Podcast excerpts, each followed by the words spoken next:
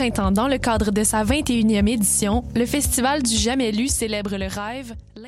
Ce printemps, dans le cadre de sa 21e édition, le Festival du Jamais Lu célèbre le rêve, l'invention et l'illusion et propose 22 irréversibles fictions du 5 au 14 mai prochain. Une quarantaine d'autrices et d'auteurs vous présenteront des lectures théâtrales et des performances poétiques au Théâtre aux Écuries, un QG festif qui a tout pour bien vous accueillir. Une fête qui sera irréversiblement belle et nécessaire. Pour tous les détails de la programmation, allez au jamaislu.com. Les productions Nuit d'Afrique vous invitent au gala de la 15e édition des Silidor de la musique du monde. Rendez-vous le jeudi 28 avril au La Tulipe à partir de 20h et faites partie de l'aventure. Venez soutenir vos artistes favoris pour leur faire remporter les Silidor d'argent et de bronze. Cette vitrine musicale révèle chaque année des artistes talentueux. Les Silidor de la musique du monde, c'est le prix du public qui fait grandir le monde. Pour plus d'informations, silidor.com.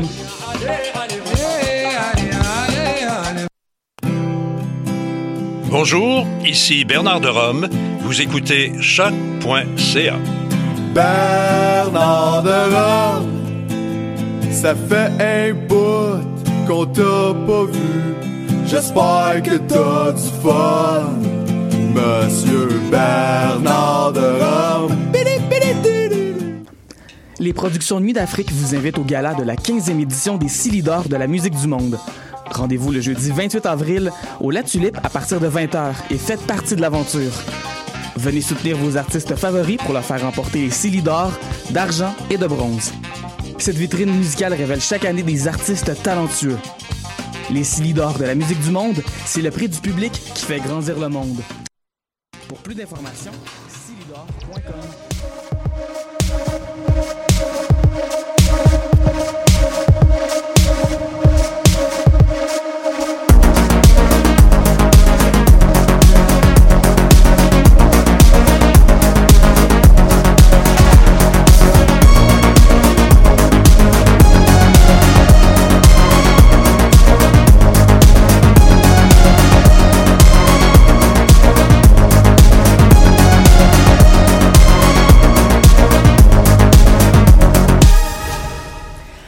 Allô, est-ce qu'on m'entend bien? Bonjour à tous, euh, on est le 25 avril, 25 avril 2022. Euh, on est euh, avec Sarah euh, en, en onde. Est-ce qu'on m'entend bien, Sarah? Oui, on t'entend bien, Margot. bien, très bien. Pour notre dernière émission en onde, ça fait un peu bizarre, un peu de nostalgie. C'est la fin de la session. puis voilà, moi qui étais de passage à Montréal, c'est ma dernière émission ici à Choc. Mais on, on, on aura euh, tout à l'heure Laurence avec nous en onde où on vous expliquera euh, davantage ce qu'on a prévu pour euh, la saison estivale. Parce qu'on n'avait pas envie de quitter euh, l'émission dans les airs, donc on a, on a comme décidé de... euh, d'avoir un format euh, sur l'été, donc on vous le présentera euh, tout à l'heure. Euh, moi, je suis toujours à la régie de mon côté, je suis toujours euh, en train de, de gérer le son. Et puis Sarah, devant moi euh, en studio, c'est ta première fois à la radio. Bienvenue à Montréal, bienvenue à Choc. Merci. Bien, euh, oui, c'est ma première fois. Ouais, un peu, un peu tendue, un peu stressée, en même temps Mhm. très heureuse d'être là Mhm. et de pouvoir euh, prêter ma voix à cette ultime, euh, ultime session. Mhm. Tu peux parler plus, plus, près, plus près du micro quand, tu, quand tu parles.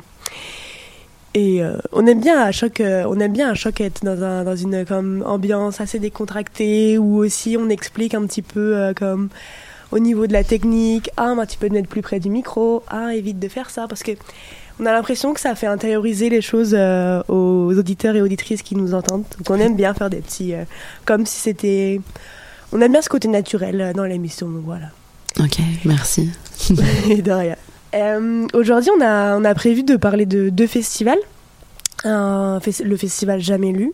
D'ailleurs, on a notre colocataire Sarah euh, Caverly-Pernot qui participe euh, à ce festival, qui est actrice.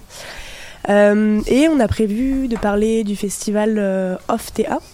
On est allé voir le dévoilement jeudi dernier à la Serre. Tu nous en parleras davantage. Et on parlera de la journée de la visibilité lesbienne avec Julie Antoine qui s'est déroulé je- samedi dernier, donc le 23 euh, au bar L'Idéal. On a avec nous en onde euh, Tamara Nguyen. Est-ce que tu nous entends, Tamara? Alors, oups, est-ce que tu, est-ce qu'on vous entend? Est-ce que tu nous entends? Oui. Oui, c'est parfait. Voilà. Parce que je, je, je, gère à la fois plusieurs choses, donc. Euh... Eh bien, bienvenue avec nous. Euh, merci, merci de, merci d'être là euh, au téléphone euh, à distance. c'est chouette qu'on puisse t'avoir. Toi, tu fais partie de la cellule artistique du festival Jamais Lu. Oui. C'est bien ça. Et tu es présente dans la 21e édition du festival. Mhm. Donc le festival, si je, si je résume un petit peu, c'est ça va être dix jours euh, de théâtre, notamment au, au, théâtre des écuries. Puis il y aura des lieux environnants. Notre colocataire justement Sarah là qui, qui participe au festival nous disait que ça allait aussi se passer dans des parcs.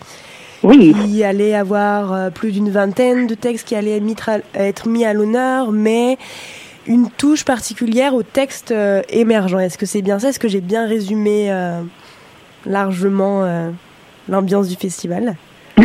Ben oui, tu as, super bien résumé ça.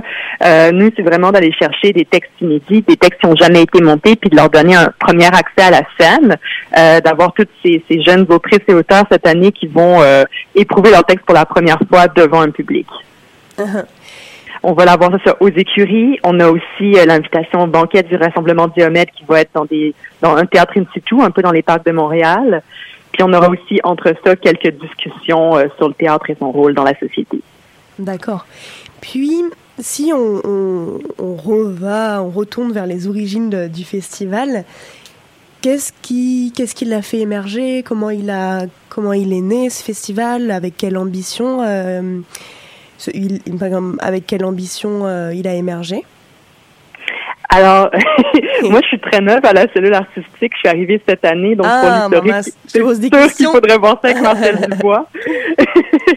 Tout ce que je peux dire, c'est qu'il y avait un désir de faire entendre des textes à la scène plus rapidement. Tu sais, on a, on a des productions, des impératifs de production au Québec qui font en sorte qu'on peut créer un texte et l'entendre dans trois ans sur scène. Ben là, c'était vraiment d'aller chercher euh, un matériau plus brut, d'aller voir qu'est-ce qui brûle en ce moment chez les auteurs et les autrices du Québec. Mais je peux pas aller au-delà de ça, malheureusement. Okay. Puis là, tu parlais de, euh, de la place du théâtre dans la société actuelle, c'est bien ça? Mm -hmm. Puis, Oui. Est-ce que comment justement vous traitez cette thématique-là? Euh, ben, en fait, on a plusieurs discussions. Le 10 mai, on en a une qui est euh, la fiction comme vecteur d'empathie. Euh, comment est-ce qu'on arrive finalement à ressentir des choses et à comprendre certaines problématiques avec les personnages qui ont des arcs définis sur scène. Mm -hmm. Euh, on en a une autre le 11 mai qui est la, la fiction comme miroir déformant, euh, une autre qui est, qui est, la fiction comme accès à la démesure. Fait que c'est vraiment des, des, discussions ouvertes avec plusieurs euh, artistes issus du milieu du théâtre et avec le, le public qui va être là finalement pour qu'on se questionne ensemble sur ces enjeux-là. C'est ça. Oui, c'est parce que j'avais j'avais prévu des, de mener des questions sur la programmation en général, mais hop, je suis attirée par euh, une thématique qui m'intéresse. Alors du coup, je, je, me plonge directement sans euh, passer par le, le grand de la programmation parce que j'ai regardé la programmation qui est quand même très très très très riche là. Oui. Puis, euh, justement, là, quand tu parles du, du, de la place du théâtre dans la société, tu mets en avant le fait qu'il y a des conférences à travers ce festival. Je pense que c'est moins comme des conférences que vraiment comme des discussions des, ouvertes. Des discussions, ouais. Hein. Mais qui sont pas hum, des lectures de texte, à différencier. Non, non, non. Avec, euh, c'est ça. Puis est-ce qu'il y a d'autres moments forts euh, à, um, en dehors des discussions, en dehors de les, des lectures? Ben, je sais pas si tu comptes ça comme une lecture, mais pour moi, ce qui un, un des moments forts puis dont, dont, on est particulièrement fier dans la cellule artistique, c'est la soirée d'ouverture mm -hmm. où euh, qui va qui s'appelle le vidéo club La Dernière Chance, mm -hmm. puis où on a en live quatre autrices et un auteur, euh, trois autrices et un auteur à qui on donne la fin d'une pièce et qui vont devoir improviser en quelques minutes le début, le milieu euh, de cette pièce-là et qui vont le, devoir le faire avec les contraintes du public. Donc, à chaque fois, ils vont écrire une scène, la même, et le public va voter pour sa scène préférée. Et comme à la toute fin, on va avoir une pièce aboutie. Moi, personnellement, ça m'excite beaucoup cette soirée wow. d'ouverture-là. Ok. toi, toi, ça t'excite parce que tu viens. Est-ce que tu viens du milieu euh, théâtral ou est-ce que c'est comme un domaine qui est euh, qui est nouveau pour toi? Ben en fait, moi, je suis autrice de théâtre à la base. Euh, c'est la première fois que je fais partie d'une cellule artistique. Fait que c'est sûr que je connais je connais bien les, les contraintes et, le processus mm. d'écriture. Fait que de voir ça se faire en 10 minutes sur scène, ça me fait capoter. J'aurais pas voulu le faire à leur place, mais c'est trippant. Ben oui, hein. Parce que quand tu parles de, pour comme pour les, je me dis pour les auditrices auditeurs, euh, quand tu parles de cellules artistiques, qu'est-ce que tu entends par euh, par là? Parce qu'on entend souvent parler de direction artistique. Puis là, c'est comme c'est comme ça sonne différemment. Est-ce que c'est quelque chose de mhm. différent ou euh, c'est juste un mot ben, en fait, Marcel Dubois est la directrice artistique du Jamais Lu. Puis euh, l'année dernière, elle a décidé de s'entourer de plus de gens euh, pour, pour, pour le jury, pour sélectionner les textes, mais aussi pour penser le festival. Euh, donc l'année dernière, il y avait Marie-Louise Mumbu et Étienne Lou, qui est interprète, qui étaient avec elle. Puis cette année, il y a donc moi qui est autrice, Olivier Artaud qui est artiste multidisciplinaire et Alexandre Castonguay qui est auteur, acteur aussi, sont tous là pour penser ça avec elle. C'est qu'en fait, on, fait partie du jury, on pense le festival, mais c'est sûr que Marcel euh, a aussi a, bien les rênes du festival quand même. Mm-hmm. Et toi, est-ce que tu as ton, ton petit coup de cœur dans la programmation? J'en ai beaucoup. c'est pour ça on, est, on a sélectionné des textes, qu'il y en a beaucoup que, que j'ai hâte d'entendre sur scène, mais euh, c'est sûr qu'on a Ensa Faton, qui est une pièce de Roxane Loumed euh, qui va parler de Ensa Faidor, qui est une une, une militante, une, une qui est la femme de Raïf Badawi et qui a beaucoup milité, qui a fait plusieurs veillées pour son mari, qui, est en qui était en Arabie Saoudite, qui était emprisonné là-bas par rapport à son travail journalistique. Et, et en tout cas, bref, elle retrace son parcours et c'est, c'est, c'est, une pièce qui m'a beaucoup touchée, qui je pense est très actuelle étant donné que Raïf Badawi va être libéré dans pas très longtemps. Et euh, donc, je pense que ça vaut vraiment la peine. Il y a aussi euh, Michelin de Michel Maxime Legault dans un tout autre registre, qui est une pièce autofictionnelle qui parle du parcours euh, de Michel Maxime Legault qui a failli s'appeler Michelin mm-hmm. et qui, qui, a vécu, qui, qui, a failli avoir un nom de pneu finalement. et qui a vécu finalement en campagne, qui, qui raconte toute cette vie-là, qu'est-ce que c'est, puis c'est fabuleux, c'est vraiment très très sensible. Mm-hmm. Puis c'est la, première pièce dont tu as parlé, ça me, ça, ça me parle beaucoup là, puis ça me donne envie d'aller la voir. Est-ce qu'elle est, elle est présentée au Théâtre des Écuries? Oui, c'est ça, euh, le 9 mai à 20h. Ok, je note, je note sur ma feuille. puis, je voulais, oui, ça, ça m'intéressait aussi de, de, de, comme de savoir, euh, d'en connaître un peu plus sur le processus de de choix finalement de la programmation Comment se, comment se fait les choix? Est-ce que vous avez déjà repéré dans l'année des auteurs, autrices, euh, des textes euh, forts à mettre dans la programmation? Ou alors c'est des bah, suggestions du public? En fait, on, reçoit, ben, on a reçu cette année 120 textes. Ah, moi, quand je suis arrivée dans la cellule artistique, c'était vraiment, ben, on, faisait une première lecture où on séparait les textes, on, allait chercher nos coups de cœur, on les faisait lire uh-huh. aux autres, puis ensuite on procédait à la sélection. Euh, mais c'est sûr qu'il y a certains textes qui, à cause de la pandémie, euh, sont, sont, ont, été sélectionnés il y a un ou deux ans eh et, qui malheureusement n'ont pas eu la, la, chance de voir la scène pendant ces deux dernières années-là. C'est des textes qui font combien de pages environ? Euh, ben, on, on, vise toujours un format de, de une heure et demie, deux heures max. Je pense pas qu'on dépasse le deux heures. Euh, mais on a aussi la dernière journée plusieurs textes de 30 minutes parce qu'on a vraiment eu faim d'entendre plus de textes cette année. Fait qu'on a décidé euh, pour la dernière journée du Jamais lu, le 14 mai, d'avoir, euh, écoute, je suis même plus sûre, sept textes de 30 minutes. Mhm. euh, qui, qui, sont euh, qui sont en construction. Quand on reçoit les textes, des fois, ils font 90 pages, ils sont complets, il y a eu du conseil dramaturgique par-dessus, mais des fois, c'est des esquisses de, de 10 à 12 pages qui vont nous allumer, puis que les auteurs et les autrices vont continuer pendant l'année. Hmm. Parce que mais quand ils vont arriver au jamais lu, ils vont faire une heure. Hein. Parce que chaque personne de la cellule artistique lit les 120 textes, là, notamment de cette édition, de la 21e édition, où vous répartissez euh, des textes, puis vous élissez un petit peu les coups de cœur euh, de chacune et chacun. Euh, ben, en fait, on se les répartit une première fois on mm. se, par quatre, parce que 120 textes, ce serait oui. interminable. C'est ça, là, je me disais, oh, wow. non, non, non, j'ai pas lu 120 textes. Mais on, on, se répartit euh, en quatre tous les textes. On fait une première lecture, on parle de nos coups de cœur, puis il y a une deuxième et une troisième lecture qui est faite par la suite des coups de cœur des uns et des autres. Et puis, ouais, hein. Mais est-ce que toi, en tant que, en tant que, tu te définis comme écrivaine ou comme dramaturge? Je dis autrice, dramatique. C'est juste compliqué au Québec, étant donné que dramaturge, on voit conseillère dramaturgique, fait qu'on est plus sûr. Ah. Mais, euh, mais euh, ouais, autrice, autrice de théâtre, euh, ça, ça me va. Y a Ok. pas, y a- ça va bien. Bon, mais alors, est-ce que toi, en tant qu'autrice de théâtre, est-ce que tu, tu sens une certaine effervescence, euh, que ça t'inspire dans, dans un sens de faire, euh, de, de faire partie de la cellule artistique? Je pense que ça permet de prendre le pouls de qu'est-ce qui habite vraiment les autrices et les auteurs euh, ces derniers temps. Je trouve qu'on avait beaucoup, euh, mais c'est sûr qu'on sort d'un confinement, mais je trouvais qu'il y avait beaucoup dans les, les textes qu'on a vus de, de, de vivre ensemble, de questions de société, de vouloir sortir et s'extirper de la solitude. Puis moi, en tant qu'autrice, ce qui m'inspire, c'est, c'est, c'est de voir qu'est-ce qui motive à ce point ceux qui, comme moi, écrivent, c'est sûr. Oui, ça permet, ça permet de faire des rencontres. Puis, comme l'ambition de, de l'édition actuelle, là, c'est de, de mettre en avant des textes émergents, j'imagine aussi que c'est stimulant. De... Est-ce que les textes dits émergents, ça veut aussi dire des, des, des artistes dits émergents ou c'est vraiment axé sur le texte en lui-même?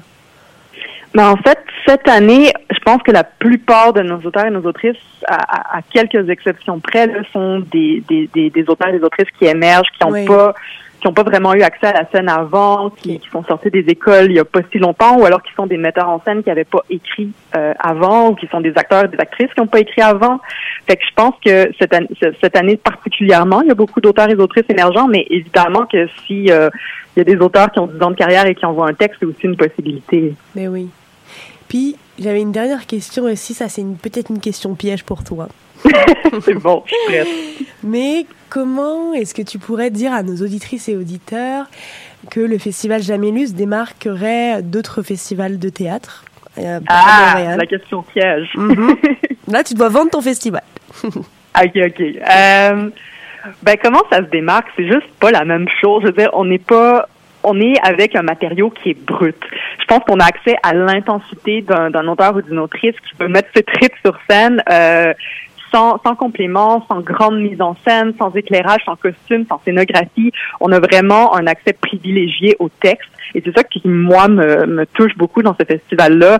C'est l'attention particulière qui est portée aux mots et l'accès aussi à une première étape de travail qui est oui, plus fragile, mais aussi plus intense dans sa fragilité. Puis, puis je pense que, ouais, que la, la, la dimension vulnérable du jamais lu, c'est, l'argument. Mhm.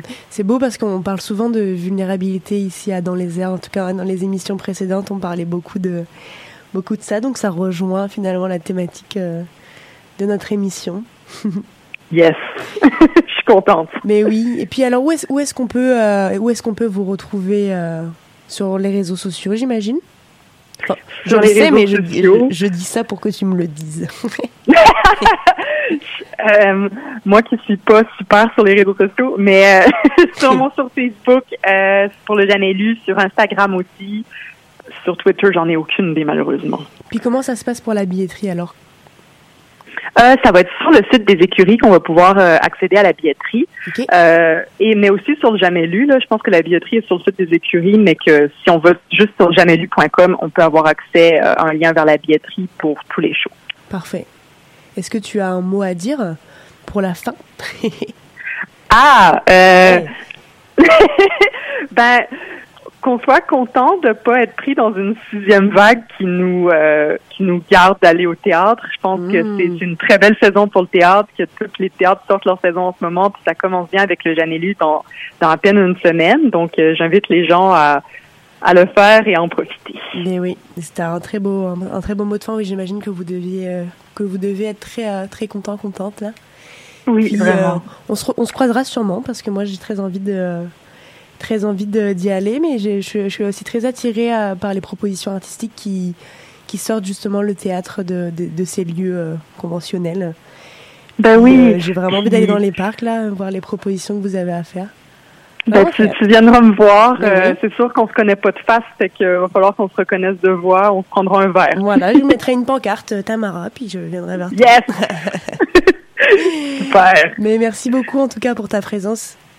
Ben, merci à toi pour l'invitation. Merci, bonne journée à toi. Bonne journée. Eh bien, waouh, est-ce qu'on m'entend toujours? Oui, hein Ah oui, j'avais Oh. j'avais coupé ton micro, Sarah, parce que on entendait tes petits bruits euh, de main, alors euh, j'avais coupé ton petit micro. Mais alors, je vous propose qu'on s'arrête, euh, qu'on fasse une petite pause musicale avec euh, l'artiste Marigold. Est-ce que tu connais Marigold? Non, j'ai hâte de découvrir. Que j'ai découvert euh, ici en cours de ce- de, hum, d'action culturelle. ok. Puis on parlait de féminisme, et puis là, il y a une, une élève qui a dit Oh, Marigold Et je l'ai découvert comme ça. Et depuis, à la radio, j'arrête pas de mettre Marigold. Fais-nous écouter ça. Oui. Ça s'appelle Montagne Russe.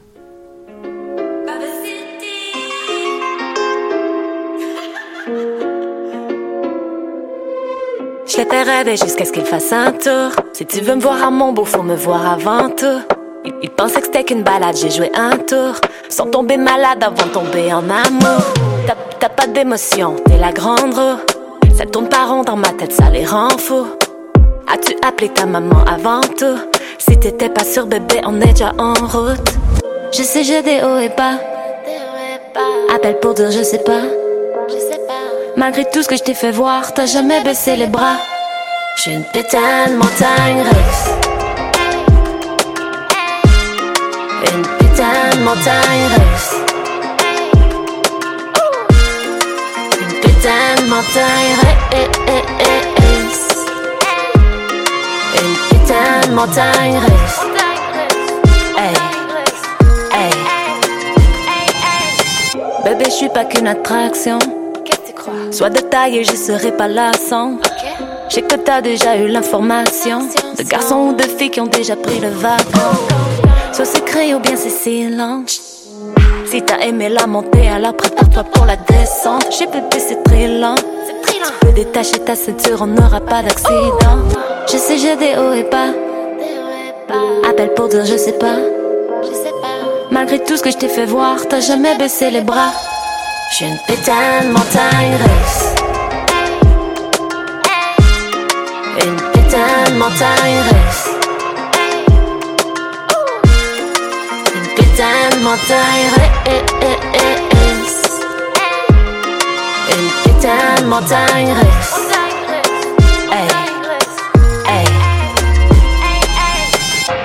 Dit pour haut et bas, j'étais plus qu'un tas de ferraille. C'était le train qui déraille, puis de sourire à la caméra. T'as pas débarqué malgré ça, en fait t'avais pas vraiment choix.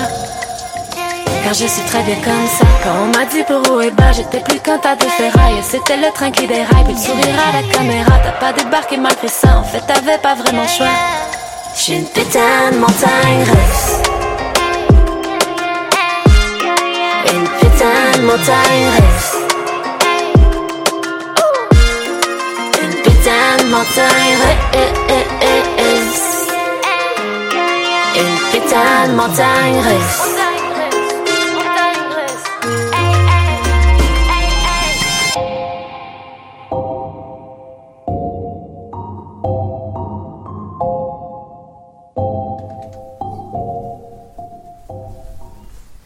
Et on est de retour après cette petite pause musicale. Est-ce que tu as aimé la chanson, Sarah? Ouais, elle était Belle géniale. découverte. Ouais, Ouais, hein. très belle découverte, Très merci. Montréalais, ça.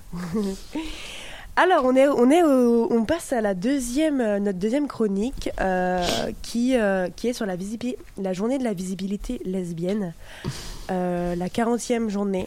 Puis, on a au téléphone avec nous euh, Julie Antoine. Est-ce que tu nous entends, Julie? Oui, je vous entends bien, merci Oui. vous-même? Oui, ça va. Est-ce que tu entends bien, Sarah? Ouais, parfait. Ouais. Parce qu'avec les, avec les entrevues au téléphone, des fois, on n'entend pas très bien, mais, euh, mais, euh, mais là, c'est parfait. Est-ce que tu vas bien, Julie? Oui, euh, légèrement fatiguée, pour être honnête avec vous, mais je serais bien. Ouais. la journée, c'était pour euh, dire un peu à nos auditrices et auditeurs, là, euh, la journée de visibilité lesbienne, c'était le 23 avril. Enfin, officiellement, c'est le, le 25, là, mais euh, vous, vous l'avez fait le, le 23. T'étais fatiguée du Oui. Ben oui, on a passé une super belle journée Ben samedi. euh, ça a été vraiment rempli d'émotions puis euh, rempli de moments forts. là. coup Hmm. Euh, donc c'est sûr que mais mais on, on sort de là, on est pleine, pleine de pleine d'envie, pleine de, de mobilisation. on a envie de changer le monde après des moments comme ça. là. Ouais, hein? Changer le monde Ouais. parce que comme t'as ressenti un élan de sororité, là, à travers ce moment-là? Ben oui, absolument. Tu sais, en même temps, ça fait deux ans qu'on est confinés, Oui. donc tu sais, je pense que la mobilisation, la socialisation, c'est important. Puis dans les mouvements politiques, ben, si on peut pas vraiment discuter, euh, ça devient plus compliqué de faire des mouvements sociaux, on s'entend. Donc, euh, non, non, ça prend vraiment, euh, notamment les lesbiennes ont vraiment besoin de se retrouver entre elles pour moins se sentir ostracisées par la société, puis comprendre un petit peu plus les réalités auxquelles elles sont confrontées. Donc, euh, non, non, ça a été un moment très, très intéressant politiquement, mais aussi socialement. Puis demain, on recommence avec la Journée internationale de visibilité lesbienne le 26 avril. Parce que, alors, du coup, je, dis souvent du coup parce que je suis française et des fois à la radio on me dit Margot tu dis trop du coup. Mhm. Mais euh, parce que le samedi il y avait une programmation qui était surtout euh, concentrée sur des enregistrements de balado. Mhm, qui vont être diffusés demain. On va toutes les ah. sortir demain sur la plateforme Visibilité lesbienne.ca. Mhm. Donc, on a enregistré trois balados avec l'animatrice euh, Eugénie Lépine Blondeau. Euh, il y avait une balado qui concernait euh, les organismes communautaires qui ont tenu la journée de visibilité lesbienne pendant plusieurs années au Québec. Mhm. Parce que si on se souvient de l'histoire, en fait, la journée de visibilité lesbienne a été créée en 1982 par une communauté lesbienne de Montréal. Donc, c'est là les premiers éboires de cette journée et elles ont tenu euh, sans argent et avec euh, la seule force de leur esprit et de leurs bras cette journée pendant plus de dix ans. Mais euh, après, évidemment, ben c'est compliqué de, de, faire des actions quand on n'a pas grand-chose à part nous-mêmes. Donc, c'est tombé un peu à l'eau. Et c'est les organismes communautaires qui ont pris la relève en se disant ça n'a pas d'allure. On veut pas laisser les lesbiennes sans rien. Donc, ils ont chapeauté. Encore une fois, là, je dis les organismes communautaires, mais bon, il y avait les, des comités femmes là qui chapeautaient ces, ces journées-là. Et euh, c'est grâce à ça qu'on arrive jusqu'à aujourd'hui, en 2022, à fêter la 40e année de la journée de visibilité lesbienne. Donc, c'est ce qu'on célébrait samedi. Euh, il y a eu presque 250 personnes qui sont venues. Euh, C'était vraiment le fun. Donc, premier balado euh, avec les organismes communautaires. On a fait un deuxième balado avec des militantes qui étaient présentes il y a 40 ans, donc oh. euh, ou pendant ces 40 années. Donc c'était très très intéressant de voir justement cette transformation de la journée de visibilité lesbienne à travers le temps. Mm-hmm. Et on a terminé euh, par une balado sur euh, ben, avec nos porte-paroles, ben, notre porte-parole Coco Bilbo, mais aussi nos récipiendaires, euh, c'est-à-dire euh, Nicole Brossard pour euh, le prix Hommage, qui est une écrivaine, poète, mm-hmm. très, très, très intéressante, et Sarah May, la, la magnifique mm-hmm. rappeuse Sarah May. Donc, c'est intéressant si on parlait justement de cette visibilité-là dans la sphère publique, en fait. Comment c'était perçu d'être une femme lesbienne, ben, notamment racisée avec Sarah May, là, c'est comment ça se traduit dans, dans, dans cette dans cette société patriarcale. Puis, justement, est-ce que tu aurais deux mots pour résumer un petit peu euh, comment ça se traduit, justement, là, cette visite? Ah, ben moi, je vous invite grandement d'écouter les balados. Je pourrais jamais expliquer aussi bien qu'elles l'ont fait. C'est leur vie, c'est leur vécu, puis ils sortent demain. Donc, mm. euh, ce serait comme un peu vendre de punch. Mais euh, je vous incite vraiment, c'est des balados qui sont pas très longues, tu sais, c'est moins de 45 minutes, on voulait pas faire de grand. Puis euh, Eugénie est très bonne dans l'animation, donc ça passe excessivement vite. Puis euh, c'est neuf personnes qui sont complètement différentes, donc c'est vraiment important d'aller chercher comme des points de vue euh, différents. Euh, on s'entend que les, les, les, militantes qui étaient là dans les années 80 euh, ont une perception de cette visibilité lesbienne qui est différente que que, que certaines personnes aujourd'hui peuvent avoir, même un sentiment d'appartenance aussi qui diffère face à la communauté là. Donc, euh, non, c'est des enjeux qui sont importants à écouter, mais dans une dans un contexte, je pense. Je je ferai pas honneur, en fait, euh, à ce qui a été dit puis à cette journée si, vous résumez ça en une seconde et demie. Je comprends. Puis, est-ce que l'événement il est il est, il est propulsé par le, le, réseau des lesbiennes du Québec ou est-ce que il est organisé par différents organismes adjacents? Non, c'est organisé à 100% avec le du réseau des lesbiennes du Québec. Donc, il euh, y a personne d'autre qui, qui, qui, pour l'instant, nous aide. Euh, c'est sûr qu'on mobilise beaucoup les autres organismes communautaires euh, qui travaillent auprès des, des, des, femmes de la diversité sexuelle, des lesbiennes. Mais bon, il y en a pas beaucoup. Hein. Il y a deux organismes communautaires, donc le réseau des lesbiennes du Québec et le Centre de solidarité lesbienne qui étaient présentes.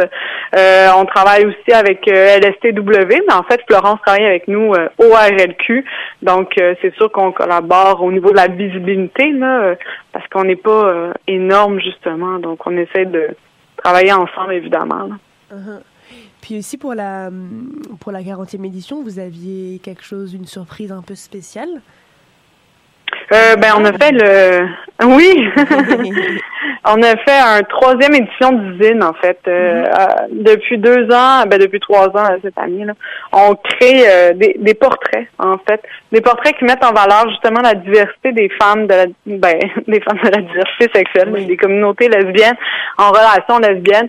Donc, ça va faire nos 90 portraits cette année qu'on a fait à travers ça.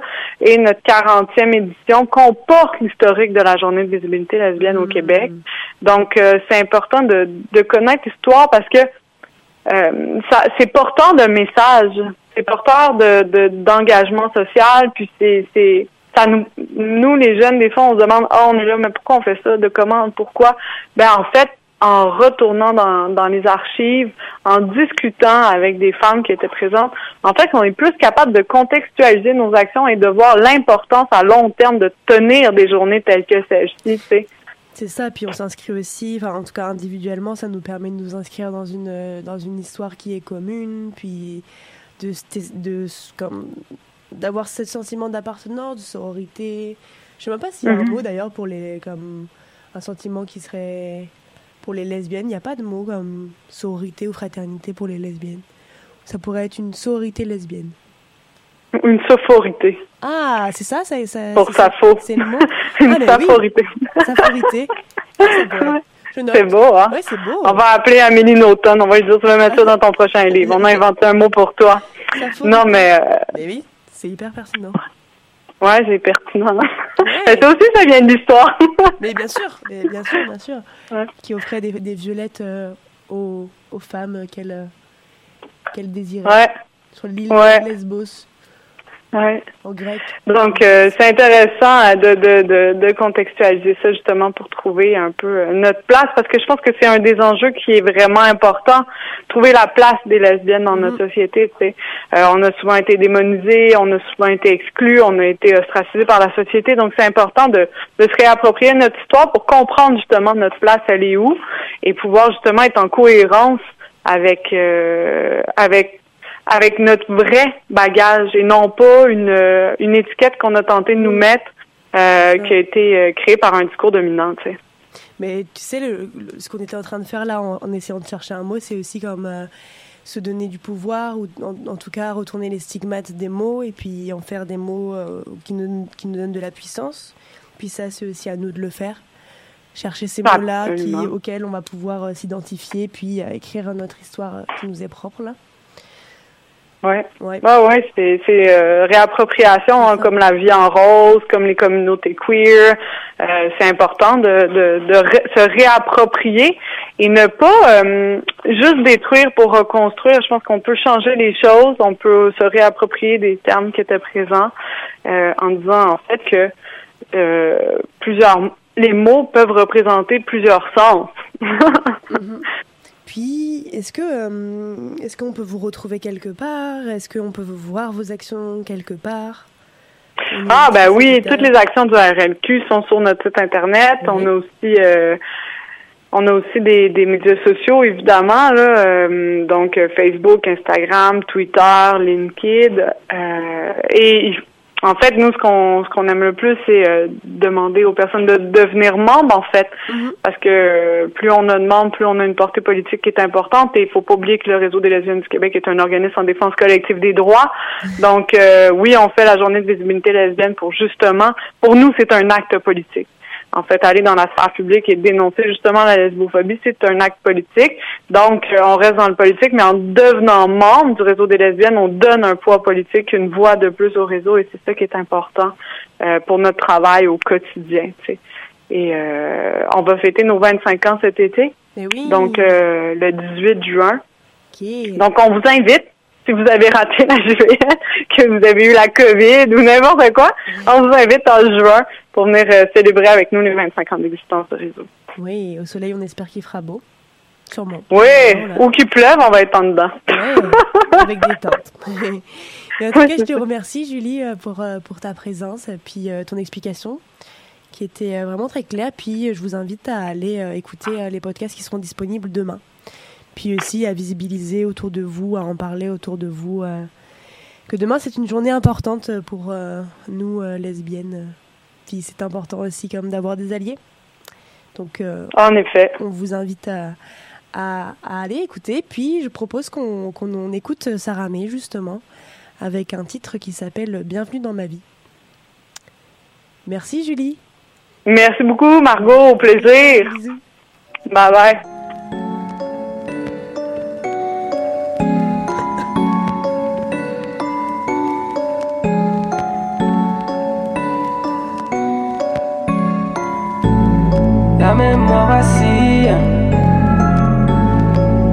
Pupilles s'animent,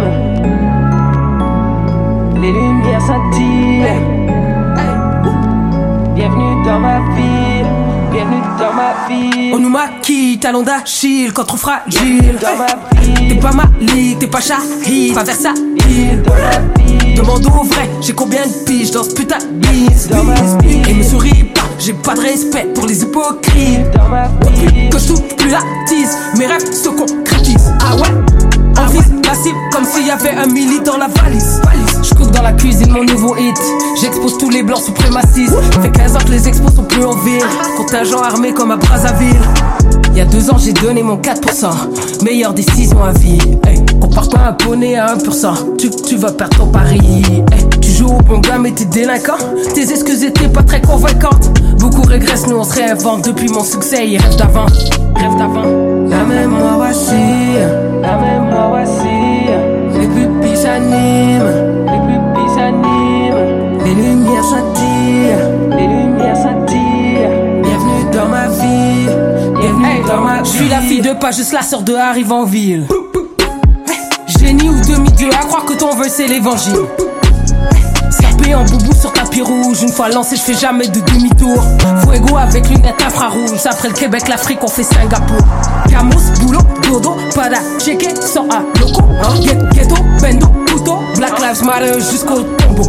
Mon- Money talk. Nos valeurs sont aux antipodes. Fin des carrières comme Antigone. Hein?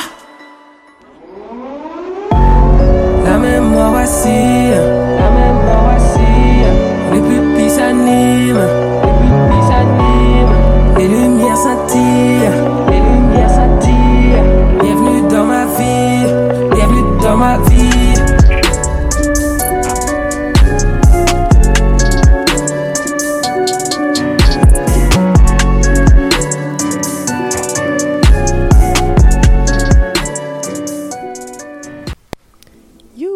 se retrouve après cette petite pause musicale que de découverte euh, pour toi, Sarah. J'espère que tu aimes. Ouais, j'ai beaucoup aimé. J'ai même noté le petit nom euh, Ah. de la rappeuse sur ma petite feuille. J'irai Oui. l'écouter à nouveau. Puis c'est la sœur de Karim Ouellet qui nous a quitté. Euh, Ouellette. Ah oui, moi je dis. Ah oui, j'ai pas allumé ton micro, euh, Laurence. Laurence nous a, euh, Laurence nous a rejoint. Est-ce que là, il est allumé? Oui, Ouais. c'est Ah, bon. j'avais pas juste. Ah, mais là tu as, tu peux l'allumer, hein Ouais, ouais, il est allumé. Voilà, ouais, c'est bon. Voilà, ok. Ouais. Est-ce que tu vas bien? Je vais bien. J'ai fini ma session euh, universitaire vendredi. Non seulement j'ai fini ma session universitaire, mais j'ai fini mon bac. Ouais, hein? Je suis bachelière. Yes. Je suis Wow. bachelière avec beaucoup de temps libre et ça me va. Hmm. Je vais essayer de pas trop le meubler. J'ai tendance à comme rapidement me booker plein de choses. Je vais Mhm. essayer de Prendre le temps. prendre mon temps un petit Mm. peu là, pour les prochaines semaines. Ouais, hein? Mhm. Et alors, Sarah, est-ce que tu veux nous parler euh, du festival Off Théa? Eh bien oui, je peux, je peux vous dire quelques petits mots sur ce festival. En fait, euh, jeudi dernier, en fait, avec Margot, on a été euh, au lancement euh, du programme du festival OFTA. Euh, c'était sur invitation, c'était un petit comité au sein d'un lieu qui s'appelait la Serre, Art Vivant. Mhm. Euh, pour s'y rendre, c'est tout simple, c'est à la station Henri Bourassa du métro, au 39B du boulevard Gouin à Montréal. Euh, en fait, qu'est-ce que c'est c'est ce lieu-là? C'est un lieu génial parce qu'en fait, c'est vraiment un pôle de création, c'est tout nouveau, ça vient de d'être reconverti. Avant, il me semble que c'était un internat pour garçons, nous a expliqué. Aujourd'hui, donc, c'est un pôle de création pour les artistes émergents et émergentes, euh, dédié à l'expérimentation, la fabrication et le rayonnement des pratiques en art vivant. Euh, c'est vraiment un lieu qui accompagne les artistes dans le développement et l'enracinement de leurs pratiques. Euh, ce qui est vraiment génial en plus, c'est que les artistes peuvent s'y rendre. euh, ils organisent des résidences d'artistes, ils ouvrent leurs locaux pour que tout le monde puisse puisse y venir et puisse mais voilà, accueillir euh, du monde, euh, participer à différentes résidences, à eux-mêmes aussi pouvoir répéter pour euh, pour leur show ou pour pour leur spectacle. donc du coup, voilà, donc le, le festival of Théa se déroule en son sein, mais pas que, et je vous en dirai un petit peu après. Euh, pour l'instant, je voudrais vous dire quelques petits mots sur ce festival. Euh, c'est sa 16e édition, ça fait un petit moment qu'il est créé maintenant. Euh, nous, comment on l'a découvert, en tout cas moi pour ma part, c'était grâce à la directrice artistique du festival actuel, qui est aussi la co-directrice générale pour cette année-là. En fait, on l'avait rencontrée dans le, le, lancement aussi du programme du festival féministe, pour le coup, oui. qui était jeudi euh, quand arrivée, ouais, quand je suis arrivée. Il y a... Tout fraîchement débarqué. Frais, oui, c'était le 15 avril, je crois. Oui. Euh, et on avait rencontré du coup cette directrice qui s'appelle Claudel Doucet, qui est géniale et qui qui nous a beaucoup euh, mis en avant un petit peu euh, ses actions et son rôle dans, dans le festival. C'était hyper intéressant. Euh, puis moi, après, j'ai été faire mes petites recherches un petit peu plus amplement. Et puis, j'ai découvert qu'en fait, donc ce festival est donc un festival dédié à la jeune création, euh, montréalaise notamment, d'avant-garde, en art vivant. Euh, il vient surtout questionner les modes de représentation, que ce soit au niveau de la danse, des arts visuels, du théâtre ou des nouvelles pratiques. Voilà, tout en favorisant vraiment euh, la participation, le dialogue et la coopération des artistes et du, du public aussi. Mhm. Euh, voilà, c'est donc ce festival-là. Pardon, je dis peut-être beaucoup, voilà, mais non, euh, mais... Non, non, non, pas du tout. J'adore ça. Je, je, quelle, quelle voix radiophonique. Oui, c'est vrai. Ouais, ouais, ouais. Vraiment. Mm, Vraiment. Merci. Euh, petit point un petit peu euh, pécunier, on va dire, mais euh, les passes pour ce festival sont à 30 dollars, donc c'est hyper intéressant euh, parce qu'en plus, euh, il est possible d'avoir un pass un peu solidaire. Et donc, oui, en fait, tu peux donner parler, euh, différentes strates de, de dollars en plus. Tu peux donner, faire des dons de 20, 40 ou voire 60 dollars. Et en fait, ce qui est intéressant, c'est qu'un tiers de ces revenus du pass sont reversés directement aux artistes. Donc, juste pour bien comprendre, c'est 30 dollars le pass de base, mais Oui. ensuite, tu peux Tu rajouter Des dons, exactement. des dons dans une passe qui s'appelle la passe solidaire. Exactement. Puis ça, ça va directement aux artistes ou c'est un tiers de ces dons-là? qui- C'est un tiers de ces dons-là qui est reversé aux artistes, aux artistes. directement. Ouais. Wow. C'est vraiment une plateforme qui est solidaire sur Mhm. lequel et euh, le public et les artistes peuvent en- eux-mêmes euh, co-créer finalement. Ouais. Et je trouve ça génial puisque ça permet aussi de pouvoir un petit peu visibiliser puis de responsabiliser le public en disant ok je paye mais en même temps je donne de, de l'argent pour un but que- qui est celui de la rémunération juste des artistes. Des artistes. Et je trouve ça vraiment chouette Ouais. qu'on sache aussi où est versé l'argent et qu'il y a un cheminement qui est vraiment juste. Mhm. Et je trouve ça vraiment génial. Mhm. Euh, donc par la suite, je vous ai pas vraiment dévoilé un petit peu ce qu'il y avait au sein du festival. Ouais, c'est ça, le théâtre. Le Qu'est-ce que c'est? Qu'est-ce que c'est euh, Eh bien, du coup, c'est un festival qui regroupe pas moins de 18 spectacles euh, que j'ai compté dans le programme. Si je dis pas de bêtises, j'espère que je n'en oublie Tu as aucun. le droit de dire des bêtises. Et euh, On va dire environ. environ Un, un petit 18. peu moins qu'une vingtaine. un petit peu moins qu'une vingtaine. Voilà. exactement. On est safe. Merci. Et euh, en fait, ces spectacles, ils utilisent vraiment différentes techniques d'art vivant propres à chaque artiste et chaque compagnie. Ça peut être de la danse, ça peut être du théâtre, ça peut être des arts visuels, ça peut être de la photographie. Enfin, vraiment, ça permet de pouvoir visibiliser un maximum de pratiques artistiques au sein du, du festival. Euh, Il y a un petit truc aussi génial cette année, c'est qu'il va y avoir un lieu qui va être ouvert en plus pour accueillir euh, le public dans une autre atmosphère qui n'est pas forcément celle d'une scène théâtrale ou d'une scène euh, en, en spectacle vivant tout court. Ouais. Euh, ce lieu s'appelle le White Wall et euh, il y aura notamment un super euh, super événement qui s'appelle Nomadeur Conversation qui se passe le 1er juin à 15h. C'est gratuit mais il y a des places limitées. Et en fait à l'intérieur de ce, cet événement-là, il y a une mise en commun de trouvailles et d'extraits d'œuvres en chantier des différents artistes qui permet aussi de pouvoir faire communiquer les différents artistes entre eux et nous on peut venir aussi pour pouvoir discuter avec eux. Donc encore une fois, il y a toujours ce cheminement de pouvoir ouvrir la porte au public et en même temps qu'il y ait euh, ce lieu qui soit sain pour euh, les représentations artistiques et Mhm. puis pour euh, les répétitions. Euh, que vous dire de plus? Il y a un autre événement qui est génial. Euh, là, pour le coup, c'est euh, afin d'organiser des réflexions collectives autour de la pratique des artistes, Ouais. qui s'appelle les les sym- les symphosiums, excusez-moi, euh, qui est un lieu et un événement qui permet de développer des outils et des méthodes euh, plutôt ludiques pour découvrir un petit peu plus amplement le monde des arts vivants. Et ça, c'est super génial puisque, encore une fois, au-delà du fait qu'il y ait simplement, entre guillemets, des représentations et une consommation comme il pourrait y avoir sur d'autres lieux, il y a vraiment cette volonté du festival de pouvoir mettre en avant différentes thématiques des arts vivants ouais. et de leur création. Ouais. Et je trouve ça vraiment chouette comme ça. On peut aussi, si on n'a pas forcément envie de voir une représentation, on peut se déplacer plutôt euh, dans les lieux comme le Whitehall ou les symphoniums pour euh, pouvoir aussi approcher la pratique des arts. Euh, on m'entendait euh, tourner mes pages d'agenda. Donc, le, le, le No Matter, Oui. euh, le Whitehall, en fait, c'est quoi comme, comme environnement? C'est où? Euh, alors, c'est où? J'ai un